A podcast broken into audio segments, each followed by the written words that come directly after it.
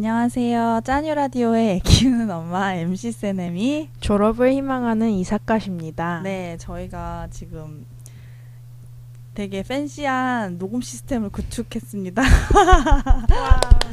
아, 이게 진짜 실제로 보시면 되게 무서운 그런 모습을 하고 있는데요. 마이크도 지금 놀이방 마이크가 지금 두 개씩이나 거대한 게 놓여져 있고 그리고 저걸 믹서라고 하나요? 되게 네. 전문가들이 보이는 버튼이 한 수십 개 달려 있는 그런 그런 믹서를 사가지고 저희가 DJ 지금 해야 될 것 같아요. 네 저희가 이거 지금 쓸 줄 모르는데 어 이번에 처음으로 어 이런 장비를 갖추고 녹음을 하게 돼서 장비만 굉장히 가졌어요. 설레는 마음으로 방송을 시작하겠습니다.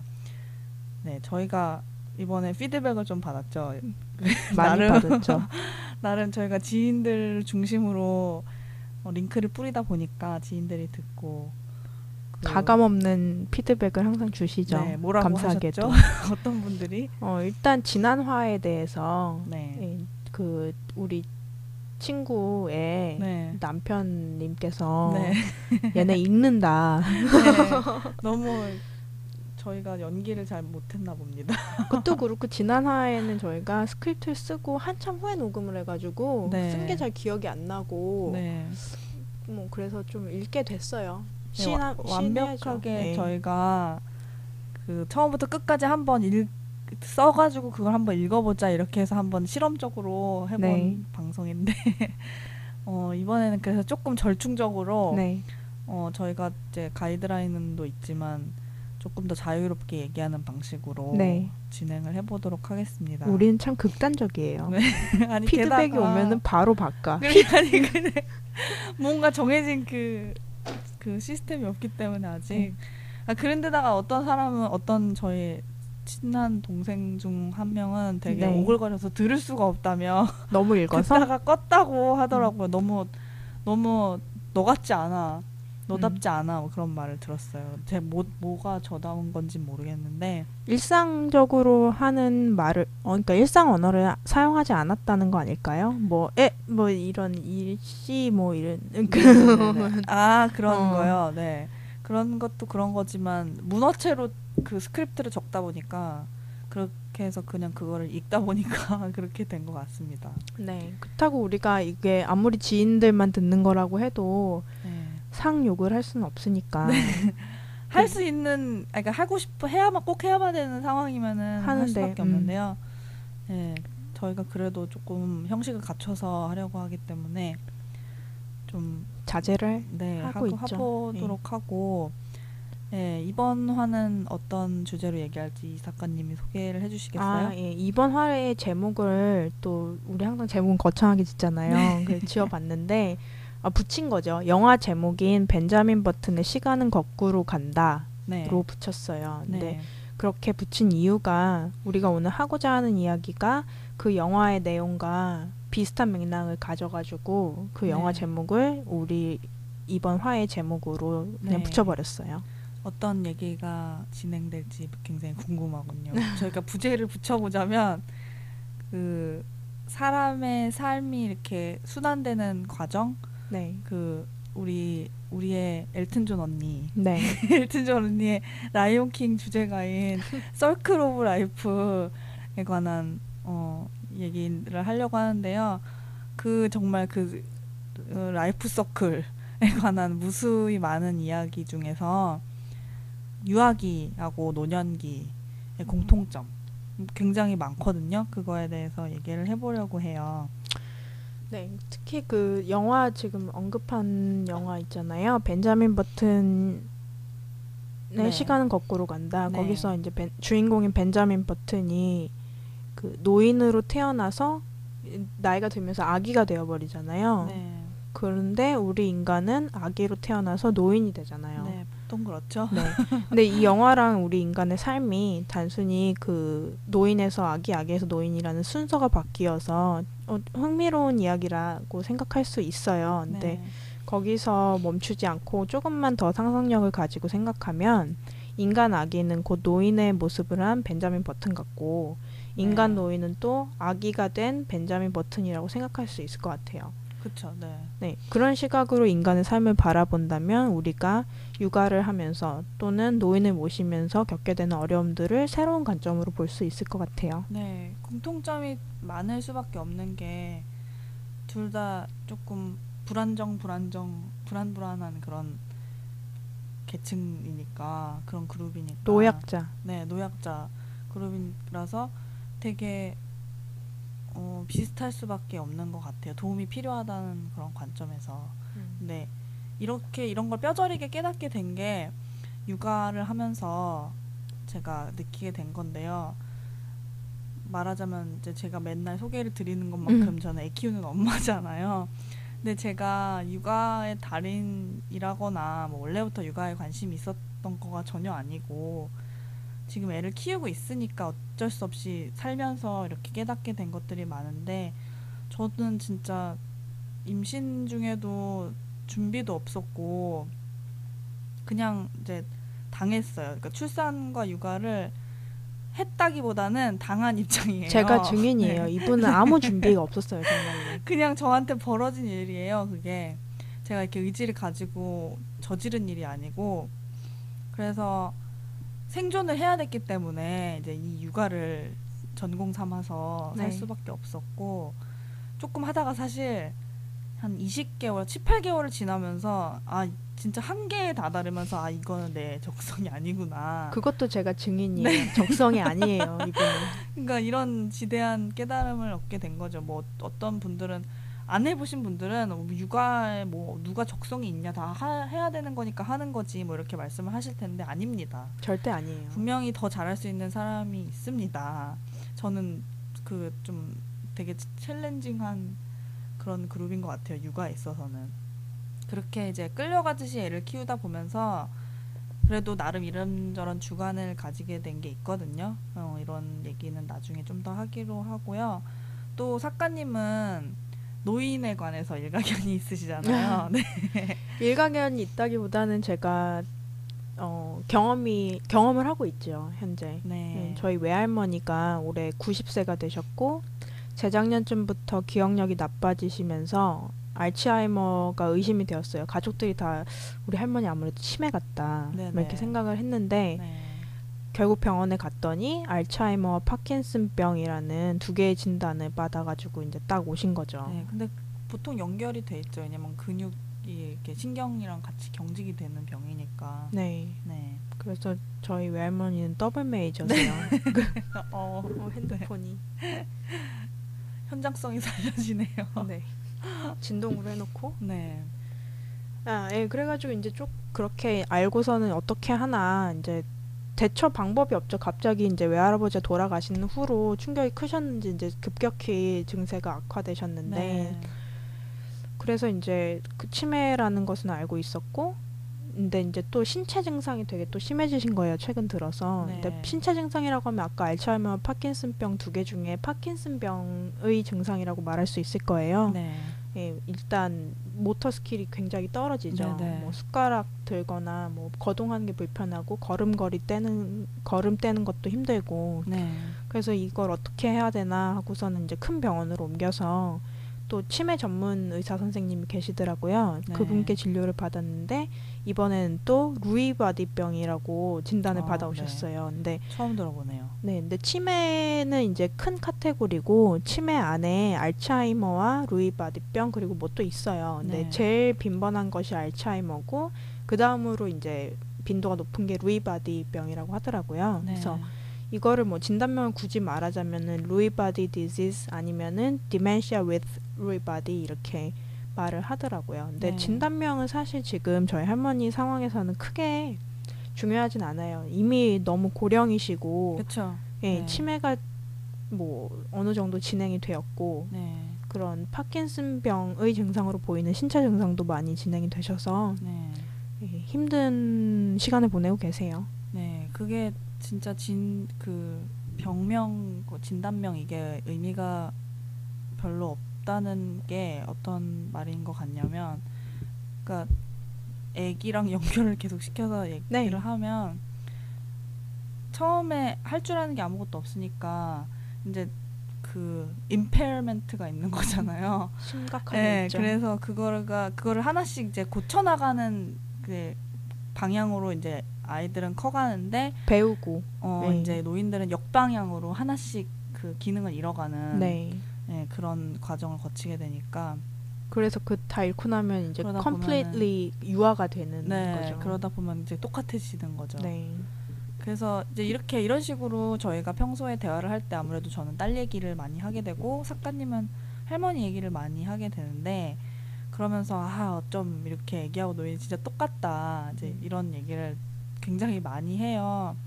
근데 알, 안타까운 게 일단 참 많아요. 왜냐하면 아기가 진짜 정말 전 충격적이었던 게 아무것도 할 줄을 모르더라고요. 딱 태어난 직후에 우는 거 말고는 할 수 있는 게 아무것도 쉬죠. 없는 거예요. 숨 쉬, 그러니까 숨 쉬고 숨 쉬는 게 이제 또 우는 거죠. 네. 그리고 의지적으로 이제 할 수 있는 게 우는 것밖에 없다는 음. 거죠. 뭐 잠도 자기 스스로 못 자고 먹는 것도 물론이고요. 젖바는 것도 얼마나 히- 그 배워야 되는 거고 어, 그런 식으로 하나하나 다 처음부터 끝까지 뭐 백이면 백, 천이면 천, 다, 배, 다 배워야 되는 거고 이렇게 본인의 생존에 관한 모든 것을 양육자한테 의지를 해야 되는 것처럼 노인도 똑같이 인생의 황혼기에서 점점 스스로 해결할 수 있는 것들이 줄어, 줄어들어가기 때문에 다른 사람한테 의지해야 되는 부분이 점점 늘어나죠. 맞습니다. 네. 지난번에 세네미님이 저랑 대화할 때 얘기한 대로 대다수의 성인은 나 자신의 존엄, 그러니까 dignity를 지키는 것이 본인에게 어느 정도 달려 있잖아요. 네. 근데 그런데 비해서 유아와 노인 그리고 특히 노인 중에도 치매 등의 질병에 걸린 노인은 네. 자신의 존엄을 지키는 것이 타인의 손에 달려 있다는 어 그런 네. 사실인데 그 네. 참 안타까운 일이죠. 그러게 말이에요. 존엄이라니요. 정말.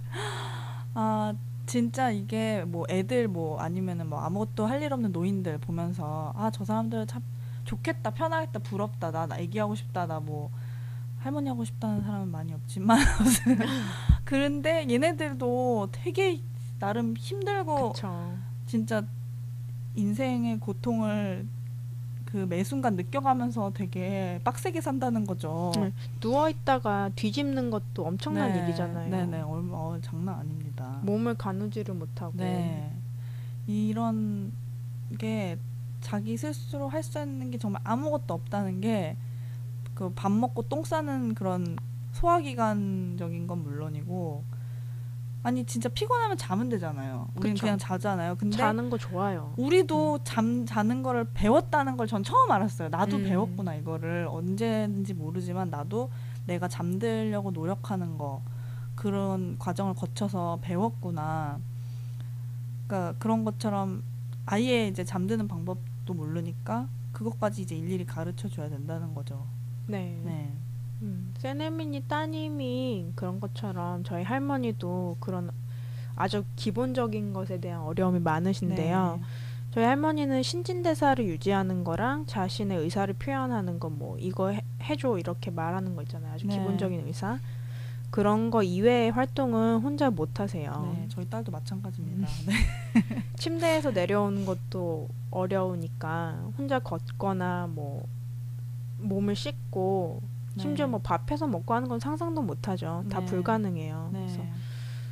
그, 아, 말씀하신 대로 되게 충격적이라는 게, 네다섯 살짜리 아이를 키우는 어머님들 얘기를 들어보면은 애들이 자꾸 침대에서 떨어진다고 그러더라고요. 네. 자다가. 네. 그래서 바닥에서 온 가족이 잔다 이런 얘기를 했어요. 근데 네. 정말로 저희 할머니도 침대에서 떨어지세요, 주무시다가. 네. 어, 그래서 그것도 좀 네. 신기했어요. 진짜 다시 그렇게 네. 되는군요. 네. 저도 되게 침대에서 안 떨어질 때까지 되게 오래 걸렸거든요. 되게 커서까지 전 자다가 쿵 하고 떨어져가지고. 저도 그랬던 것 같아요. 네, 네. 그랬었는데 거의 한 일곱 여덟 살 때 때까지는 저는 그랬던 것 음. 같아요. 그러니까 어느 순간 그렇게 잠버릇이 심하다가 갑자기 굉장히 한 자리에서 얌전하게 잘 수 있게 됐을 때 그게 저는 되게 그때 새삼 되게 신기했던 음. 생각이 나네요. 네. 네. 그래서 그렇게 어, 어떤 활동이 되게 불가능한데 그 중에 이제 가장 제가 느끼기에는 처참하다고 생각되는 게 네. 화장실을 혼자 못 가시는 거예요 저희 할머니가 네. 현재는 이제 성인용 기저귀죠 기저귀를 착용하시고 계시는데 할머니도 이제 살아오신 게 있잖아요. 나 네. 이 정도 이렇게 존엄이 있는 사람인데 네. 기저귀의 용변을 보고 네. 딸이 치워주기를 기다린다는 것이 싫으신 거예요. 네. 그래서. 기저귀를 이제 실수를 하실까봐 차고는 있는데 네. 그래도 화장실을 갈 때는 뭐 전화 주변에 있는 어 뭐 이모 딸 불러가지고 화장실에 가자고 해요. 그러면은 막 가는 길도 너무 힘들죠. 일단 아기가 안- 아기면 이제 들어다가 이제 앉히면 되는데 이제 성인이시니까 무게가 있으시잖아요. 별로 의지도 네. 없으시니까 발을 떼는 것 도와줄 의지가 없으셔. 발을, 네. 발을 떼는 것도 힘드니까 막 네. 가서 막 힘들게 가가지고 막 바지 내리고 그 앉는 것까지가 완전히 너무 힘든 거예요. 네. 그런데 이제 그렇게 해서 어떻게 가서 이제 용변을 보시고 그 다음 처리하는 게 남았잖아요. 네. 그것도 이제 팔이 뒤에 여기 우리 되게 쉽게 용변을 본 다음에 처리를 하잖아요. 네. 그게 되게 어려운 어려운 거예요. 일이더라고요. 그걸 못 하시는 거예요. 그런 것도 도와 sophisticated한 네. motor skill이 필요한 팔을 이렇게 일입니다. 뒤로 그래서 그렇게 내린다는 게 네. 이게 어려운 지금 막. 자세를 취하고 계시는 작가님이 이렇게 잘 되는데 우리 하면 안 돼.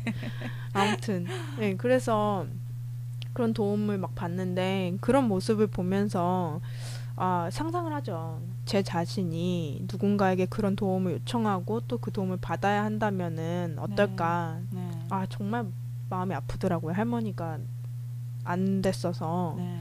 어떻게 보면 가장 은밀한 활동을 타인의 도움을 받아야 한다는 그러니까 음, 활동하는데 타인의 도움을 받아야 한다는 것에 대한 수치심도 꽤 클 것 같아요. 네.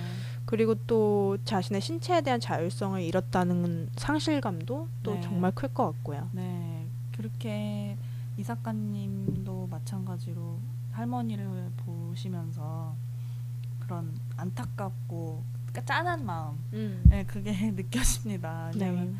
그 똑같이 기저귀를 차는 제 딸도 벌써 그 수치심이라는 걸 알아가지고요. 음. 자기가 이제 쉬야를 하든가 응가를 해, 해가지고 제가 이제 낌새가 이렇게 느껴져서 너 똥 쌌지? 너 오줌 쌌지? 이러면 아니야 음, 맞아요.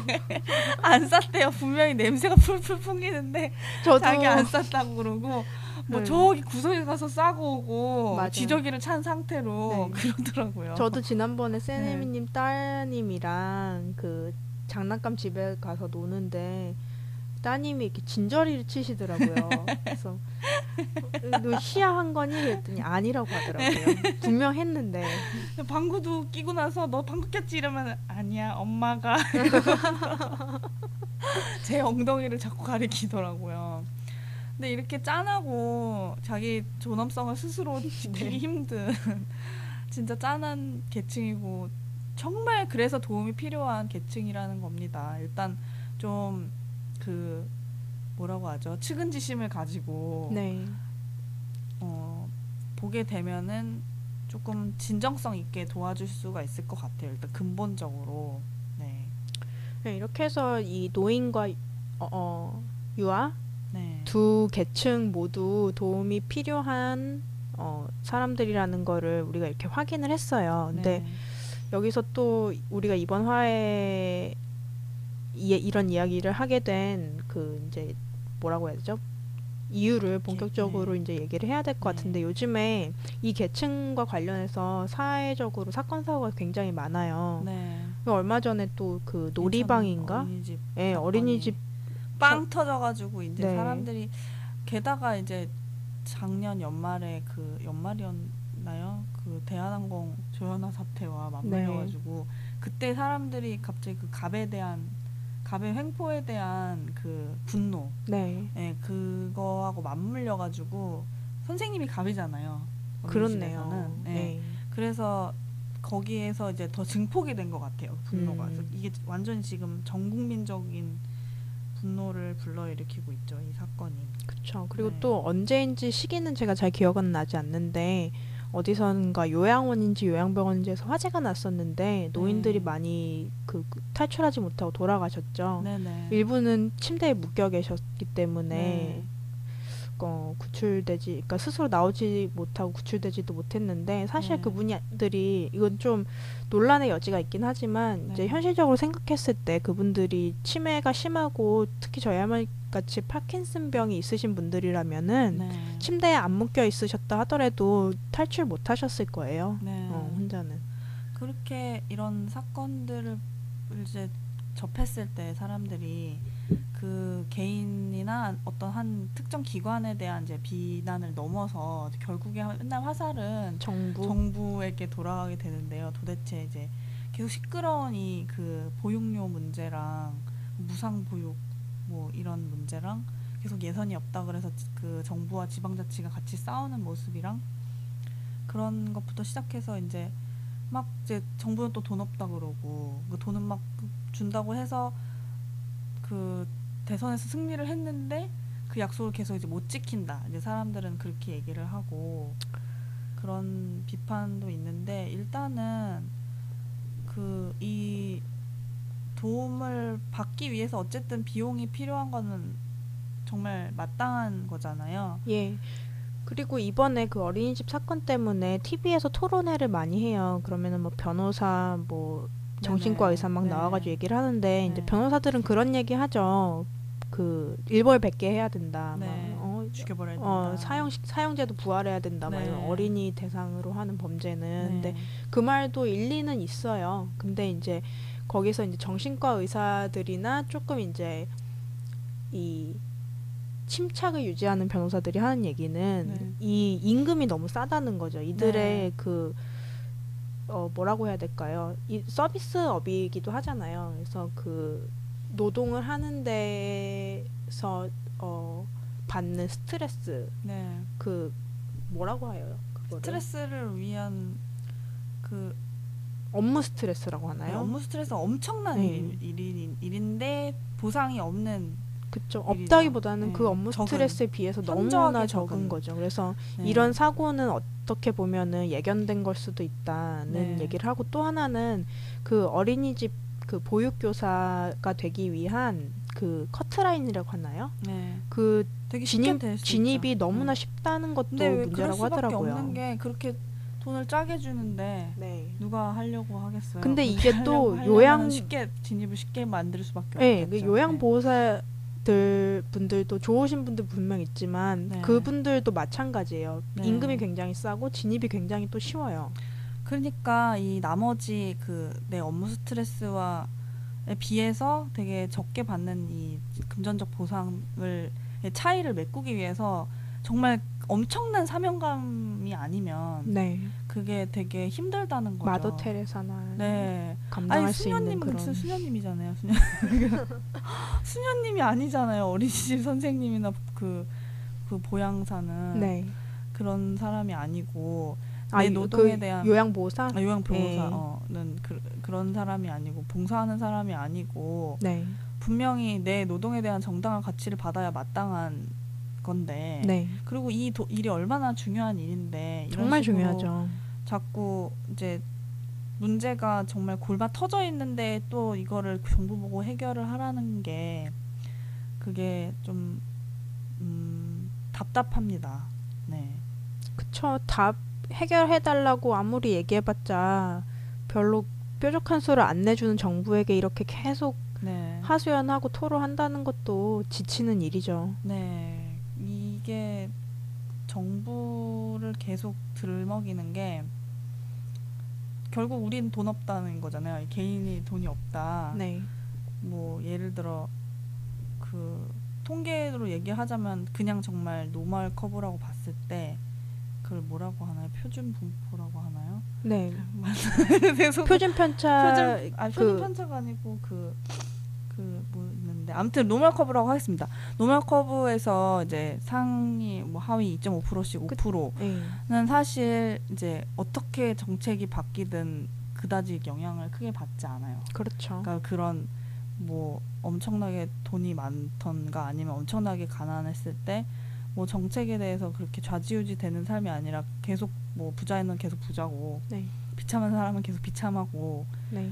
그런 그러니까 건데 상황, 그러니까 환경이 너무나 극단적이어서 정부 네. 전, 정책이 그들의 환경에 크게 영향을 안 미치는데 네. 그 양끝을 제외한 가운데 네. 예, 95%. 는 어느 정도 정책의 좌우가 되는 삶에 놓여 있다는 거죠. 그럼 우리 대부분이 아마 그 범위 안에 들어가는 사람들일 거예요. 그렇죠.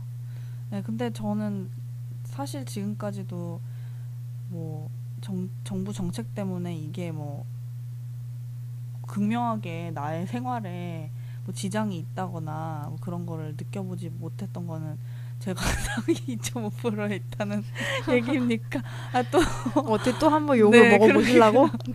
자랑하는 거야?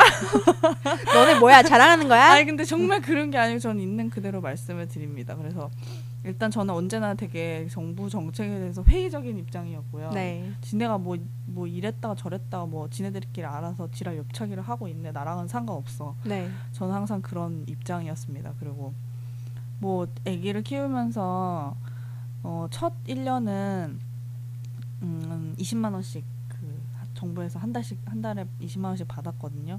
20만 원 갖고 뭘 어쩌라는 겁니까? 20만 원 갖고 20만 원 그, 그 그것도 못 준다고 지금 정부는 이제 그 지자체로 돌리려고 하고 있는데 아니 이게 줬다 뺏으니까 이제 사람들은 줬다 못 약오르죠. 주겠다고 하니까 이제 그래서 더 들고 일어나는 것 같기는 해요. 근데 사실 20만 원이 뭐 이, 있고 없고는 진짜 극빈층 완전 20만 원이 없어서 기저귀 분유를 못 사. 네. 뭐 이런 게 아니면 되게 정말 미미한 거라고 할 수 있어요. 200만 원을 주던가 차라리. 근데 이게 또 웃긴 게 어떻게 보, 뭐 2.5%라고 하셨지만 상위 2.5%라고 하셨지만 어, 어떻게 보면은 우리 대부분이 95% 안에 속해요. 네. 그리고 그 95%가 필요로 하는 것들이 곧 그 대선 때마다 항상 그 정치인들이 얘기하는 민생 안정이라는 네. 구호로 이제 변환돼서 얘기가 돼요. 네. 근데 실제 정부 정책을 보면 그런 지금 95%가 요구하는 민생 안정을 위한 어떤 파격적인 투자가 되고 있는지 네. 제가 잘 안 알아봐서 모른다면 할 말이 없지만 네. 뭐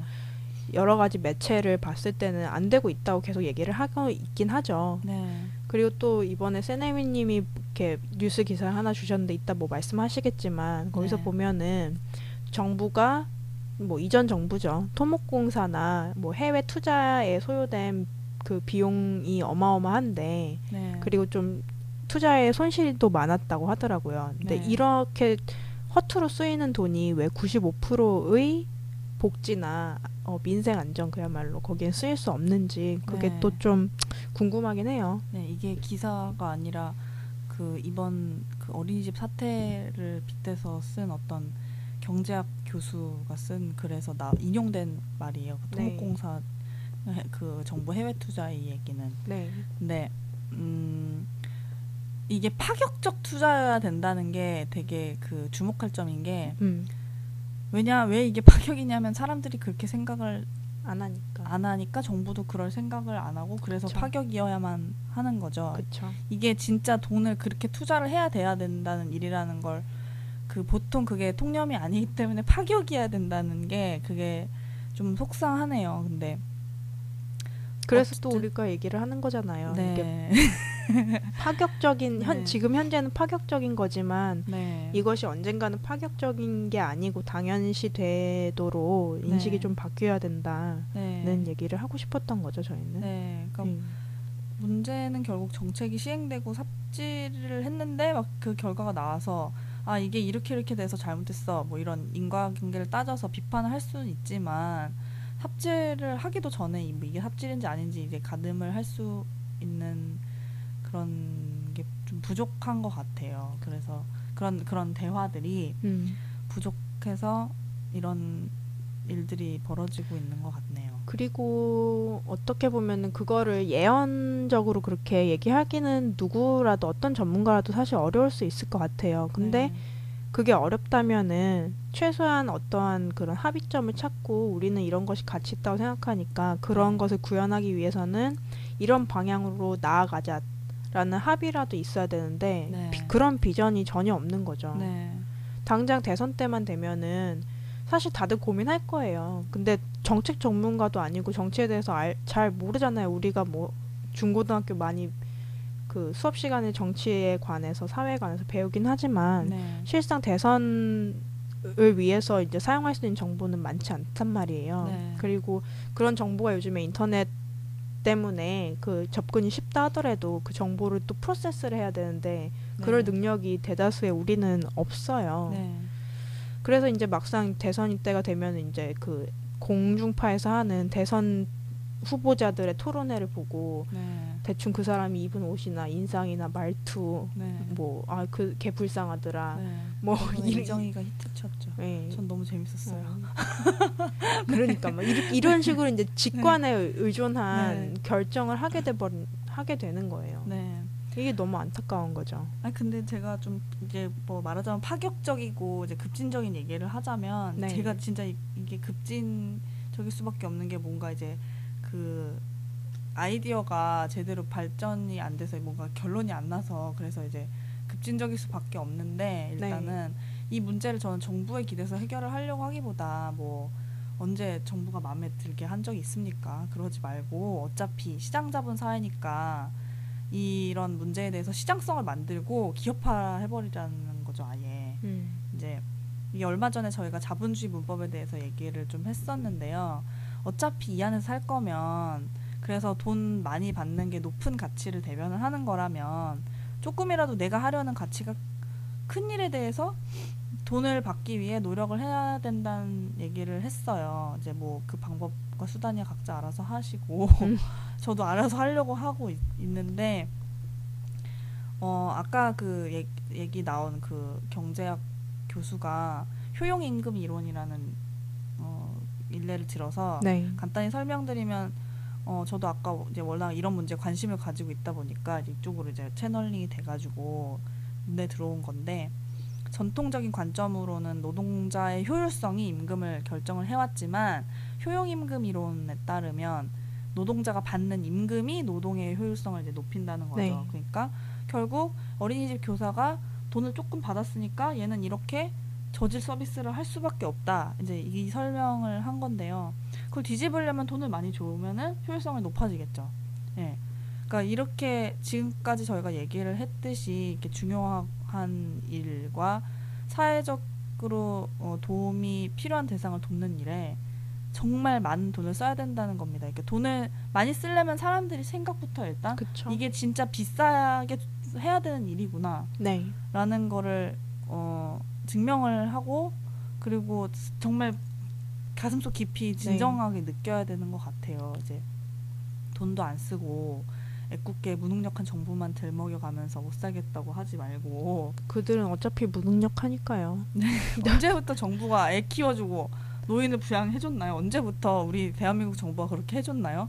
다 지- 자들이 자기들이 그냥 어, 그- 분가분가 막 해놓고 네. 그렇게 사람을 나눠놓고 분가분가 할 때 정부한테 허락받고 한 건도 아니면서 왜 자기가 개인적으로 싸질러 놓고 네. 답도 없는 정보 보고 그걸 치우라는 겁니까? 진짜. 근데 이제 이게 그것도 맞고 네. 이게 어떤 사회이기 때문에 이제 사람들의 인식이 그런 식으로 돌아가면은 정부 정책도 그것에 따라오게 되잖아요. 네. 예를 들어서 우리가 아까 급하게 찾아봤는데 무상 교육도 원래는 초등학교였을 거예요. 네. 그러다가 지금은 이제 집, 지, 예, 넘어서 이제 고등학교까지. 예, 지자체마다 고등학교 네. 무상 교육도 실시하는 데가 있더라고요. 실시하는 예. 거죠. 네. 그런 식으로 변화를 해 갈 거기 때문에 일단 우리 인식을 바꾸자는 거죠.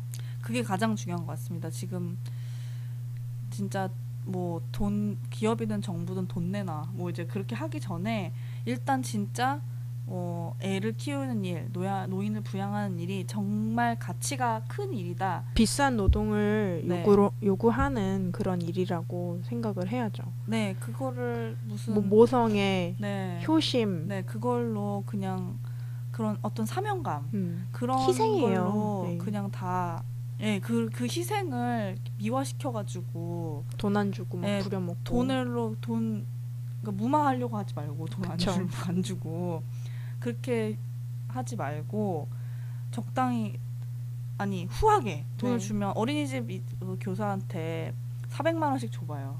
어 대기업 다니는 그런 그 사람만큼 많이 주면 어린이집 교사를 하려는 사람들이 많아질 거고 네. 그러다 보면은 그 경쟁력을 갖추니까 그 직업이 그러니까는 제대로 된 사람들이 그 일을 하게 될 거고 만족을 하게 될 거고 음, 이제 그렇게 될 거라는 거죠. 그러니까 지금 시세가 너무 싸다는 거죠. 뭐 친정 엄마나 시어머니한테 부모님한테 아기를 맡기는 경우도 되게 많잖아요. 네. 그런 경우에 무슨 천차만별인데 뭐 20만 원, 뭐 100만 원, 뭐 이 정도 20만 원에서 100만 원 선에서 쇼부를 친다는 거죠. 근데 어떻게 애 키우는 일이 100만 원짜리 노동이 아닌데 칼만 안 들었지 강도네요. 네, 진짜 그거는 아닙니다. 차라리 주, 그 주지 말아요. 그쵸? 그딴 돈 진짜 20만 원짜리입니까? 애 키우는 일이?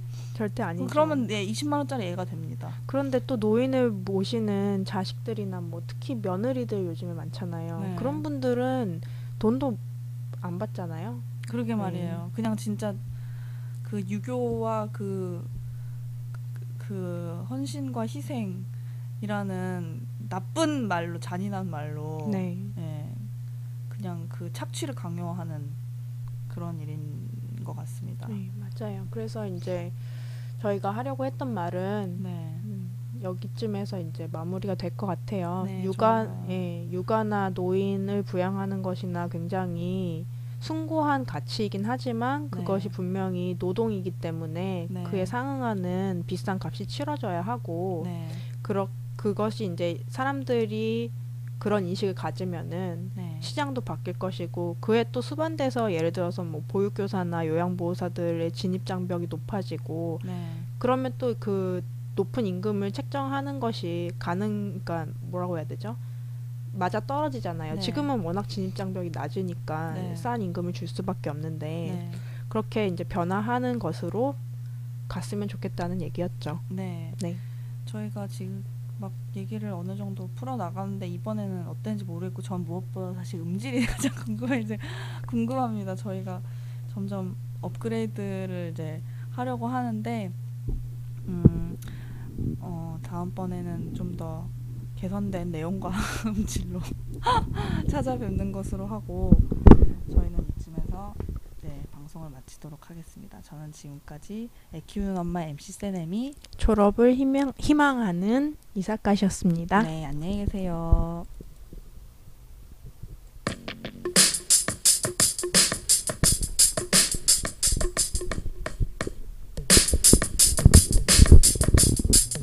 Yeah, yeah, I'm out at Brooklyn. Now I'm down in Tribeca, right next to the Niro. But I'll be hood forever. I'm the new Sinatra. And since I made it here, I can make it anywhere. Yeah, they love me everywhere. I used to cop in Harlem. All of my Dominicanos right there up on Broadway. Pulled me back to that McDonald's. Took it to my stash spot, 560 State Street. Catch me in the kitchen.